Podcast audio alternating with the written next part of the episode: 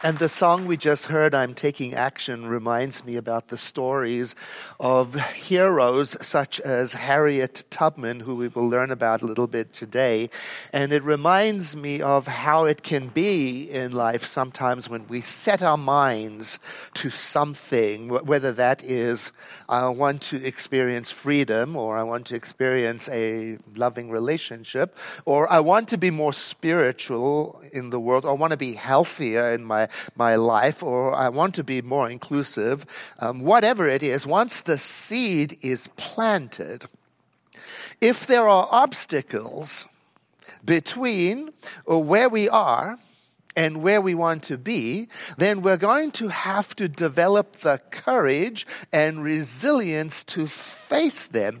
Indeed, it seems to me, at least, as if life brings those obstacles to our attention in the form of everything that is unlike whatever it is we wish to experience. And then it is as if life creates in us this uncomfortable hunger that must be satisfied now, before I uh, share some of Harriet Tubman's story, and before I talk about that process of moving through obstacles and the discomforts of life toward our dreams, I want to acknowledge that February is Black History Month. And that is a time for us to honor individuals who have sacrificed, and sometimes with their lives, in order to advance the causes of justice and equity and equality and so on. And while Black History Month most certainly should be a celebration of the life of those accomplished heroes and role models such as Dr. Martin Luther King Jr. or Sojourner Truth or Harriet Tubman or Ralph Bunche or Bayard Rustin, just to name some of them, I also want to acknowledge that there are many unsung heroes, including grandmothers and grandfathers uh, and people who held no public office and who didn't run large organizations and who were never in the news, but who paved the way for the United States of America so that our vision of a land of freedom without prejudice, without fear, and with the promise that anyone could become whatever they wished to be, could indeed become more and more accessible to people regardless of their race.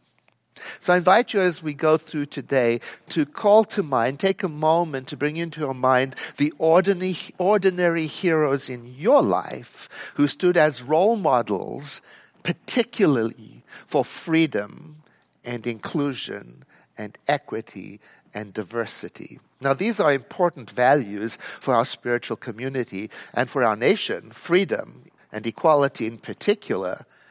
And freedom and equality have not always been the reality for people of African descent in our nation.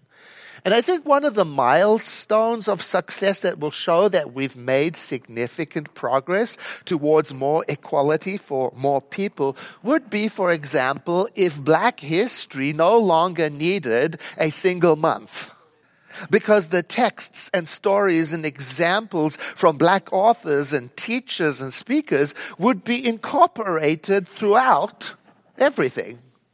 And, and another would be, for example, if the, we're to integrate not only the excellence of well known black American leaders in February, but also to call upon the stories and teachers of uh, black people and voices from around the world. But the uncomfortable reality is that we are not there yet. So we continue to tell and retell the stories of our role models until their lessons and examples can be normalized and accepted and integrated into us as individuals and as a nation. Such as the story of a remarkable woman named Harriet Tubman. Uh, Harriet was born into slavery in the 1800s in a plantation in Maryland. And there she lived the harsh reality and the dehumanizing condition that enslaved individuals faced all the time. She saw families being torn apart, and she herself suffered a blow to her head as a slave, which caused lifelong complications for her health. And she felt the heavy weight of oppression every second of her life.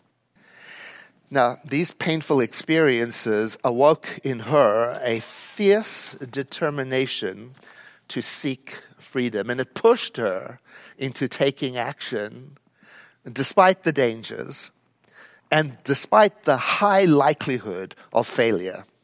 And that needed courage and resilience. And one night, uh, Harriet made a daring escape and she left everything behind, everything she had ever known, to embark on what would turn out to be a, a treacherous journey, guided only by the North Star at night and guided also by her unwavering North Star inside, her intention to be free.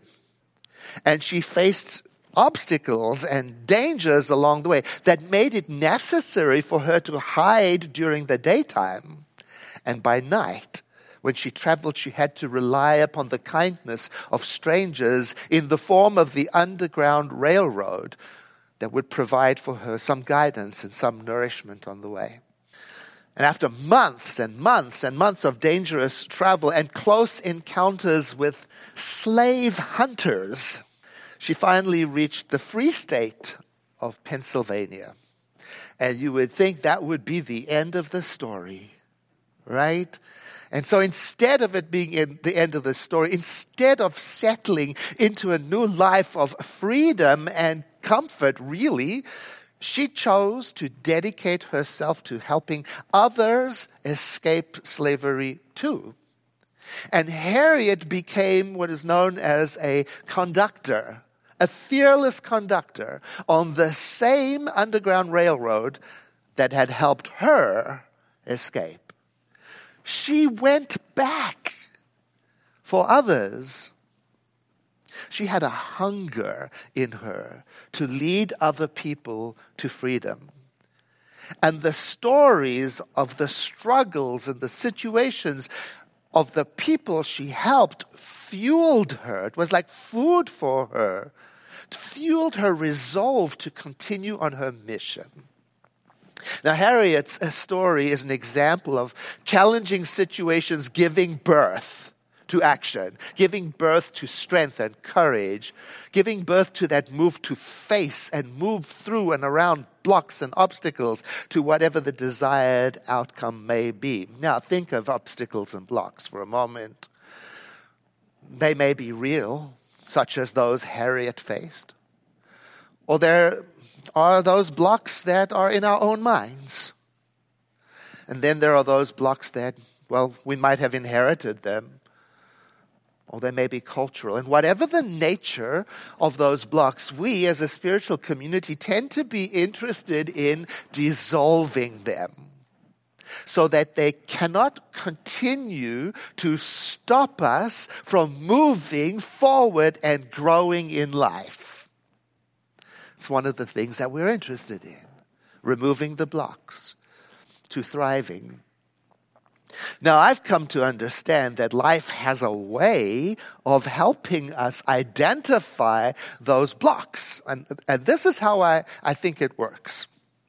When we put our mind to something aspirational, higher, when we have an intention or a vision for some good in our life, then it seems to be that life creates in us such a hunger for the good that we may want, a hunger that leads us directly and exactly to whatever must be dealt with to experience our good. Now, when those blocks are in our own mind, they become the road signs for what we must work on, then we may have to face the awareness oh, I can't have inclusion in the world while I continue to exclude. Oh, it's uncomfortable claiming that I am a spiritual being when I do not apply spirituality to certain areas of my life. Oh, I can't say I stand for equality, but I refuse to have conversations with people who report that they are not experiencing equality. Oh, you see, my mind, just like your mind, my mind is a part of a creative field, force. And here is how I think it works. When I think about dissolving a block that is keeping me stuck in life, or when I set my mind to achieving some good, again, it is as if life gets working, starts to work through me to create that hunger for that thing. And that hunger brings into my awareness, again, everything that prevents me from attaining that goal. So I have learned to have great respect, even appreciation for those times when I encounter agitation, irritation, frustration. And I've started to learn to, uh, well, I try. I try to tell myself this. Something is being brought to my attention by the power of the creative mind within me, and my work now is to face it and move through it or around it rather than push against it. In other words, I am to try to look for the path forward and take a courageous step toward it, guided by the North Star of my own intention. Our movement, Centers for Spiritual Living, has a vision. We call it the global vision. We read a little bit about it earlier on. It is a vision, we say, of a world that works for everyone. And this vision has certain values in it that we follow. I often wonder what we thought might happen when, as a movement, we said, we stand for diversity and inclusion. When we said we value inclusivity, when we said we stand for personal transformation for the purpose of lifting up the world to its spiritual magnificence, when we said we value love, compassion, caring, these are some of the values in our global vision of our movement. What did we think would happen when we said yes to these? Surely we must have known that life would start getting to work in us and create in us such a hunger, such a hunger that would feel like frustration. Because whatever is blocking us from attaining that vision will continue to disturb us until we have the courage and resilience to take action to dissolve the blocks.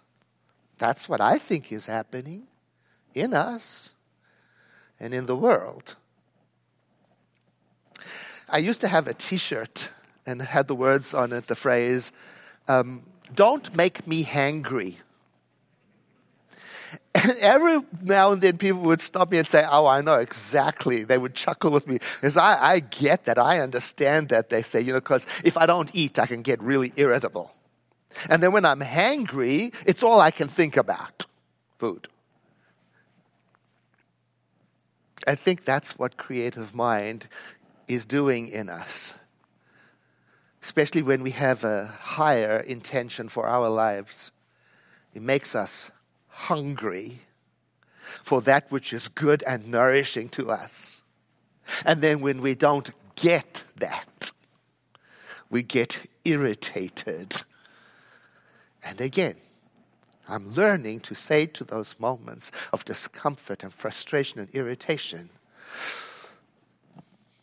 I must be hungry for some good in my world. I must be so hungry for some good in my life, and I'm not going to be okay until I have the courage to face whatever is blocking me from embracing it. So here we are at the beginning of Black History Month, some 90 years after it first started being celebrated.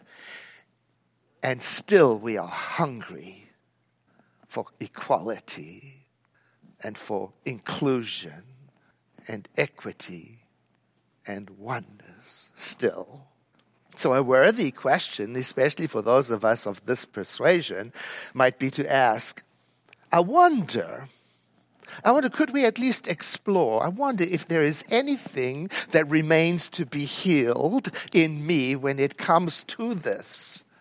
I wonder if there's something in me that prevents me from stepping into the vision and the reality of inclusion and welcoming and all of those beautiful things. I wonder, is it possible that there is still something that may be getting in the way of this demonstration of oneness for me. And our teaching, the science of mind, suggests that as long as there is discomfort and disturbance, as long as that persists, there is likely inner work to be done. To be honest, it's not always easy to figure out what blocks I may have left inside of me, to tell the truth. It's easier to see it in other people. so I have learned a, a powerful spiritual practice that is quite accessible to use when um, I'm not certain what is blocking me. Because I may be aware of the frustration, I may be aware of the discomfort, the hunger, but not yet clear on what is causing it. And so the practice is for me to say to myself, either silently or out loud, a phrase, a sentence that announces, that declares to myself that yes, I am willing to let go of whatever the block might be. It's in the style of using affirmations or repeating affirmative prayers. And here, for example, is what I might say to myself. And I would do it um, first thing in the morning, or sometimes I even write it down on a card I can carry around with me throughout the day and repeat it. Today, I give up any attitude that stands in the way of inclusion. I release all people, places, and things from my expectations. I allow creation to be what it is, and I open myself to see the path forward. And then I can do that with any quality that I'm seeking to get closer into me equality, love. Today I give up any attitude that stands in the way of love. I release all people, places, and things from my expectations. I allow creation to be what it is, and I open myself to see the path forward. Or I could do it with peace. Today I give up any attitude that stands in the way of peace. I release all people, places, and things from my expectations. I allow creation to be what it is, and I open myself to see the path forward. And in that way, I set myself on a path of paying attention to the cues and clues of life. Now, a message for all of you who have been practicing for a very, very long time in this tradition. If you have been contemplating oneness for a very long time, and if you've been saying, Yes, I value inclusivity and compassion, then I've got something to say to you. Thanks a lot. This hunger is your doing, and I'm grateful for it. Just as a plant grows toward the sun, your thoughts your soul has been drawing upon the power of transformation, and now we are hungrier and hungrier, and we won't be happy until unity and oneness is served up. That's on you. And I want to close with some poetry from another black history role model, Howard Thurman. Now, he was an ordained Baptist minister and he visited Mahatma Gandhi, who at the time was dealing with the, the British occupational forces and he was leading a nonviolent struggle of independence from the occupying force. And he would come back to America and bring with him the teaching of ahimsa, nonviolence, and he would bring it alive in his own words, in his own way, inside of his own Christian tradition. And he would explain how the negative forces of fear and violence sort of backfire on the ones using it and block forward motion and evolution. He wrote this beautiful poem. Now, keep in mind, it is written in the literary convention of the time and it's gender specific. I typically like to make uh, the readings gender inclusive, but this is his piece and I'm going to read it as it is.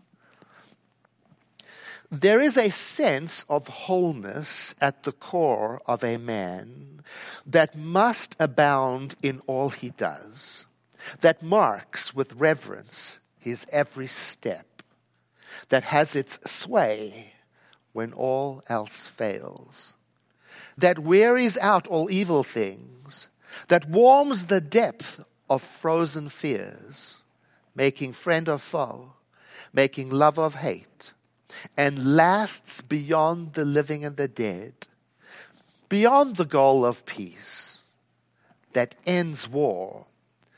This man seeks through all his years to be complete and of one piece within and without. Beautiful.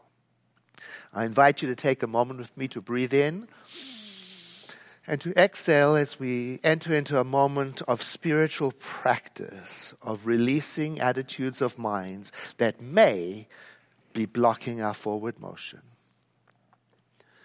tagging on to the energy and idea of the opening prayer, then, I speak these words in the first person, and I invite you to identify with those that feel relevant to you.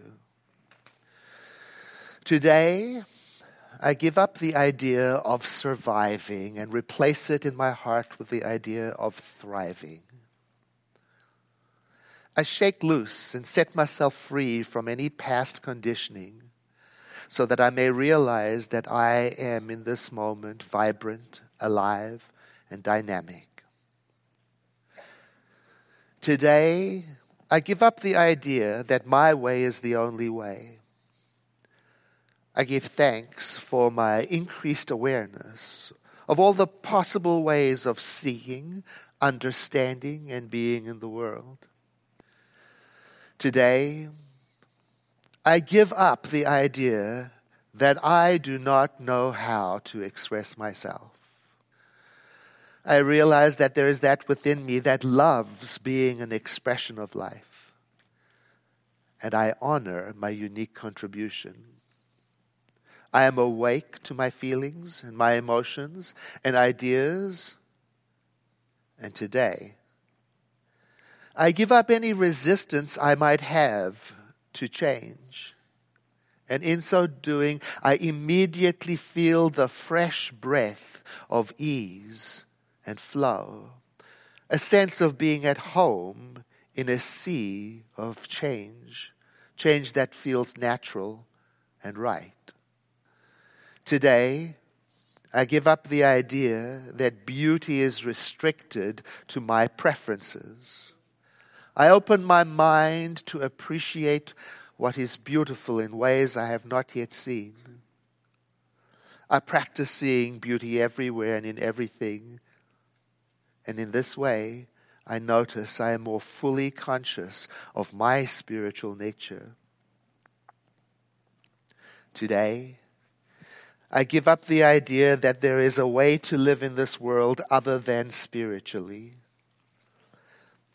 I notice I am willing to look into my thoughts, investigate my actions, consider my words, all of it as my personal use of my spiritual power. Today, I give up the idea of separation by gently looking at everything and everyone as an extension of my own life, of my own being and I wordlessly acknowledge everything and everyone as a expression of spirit.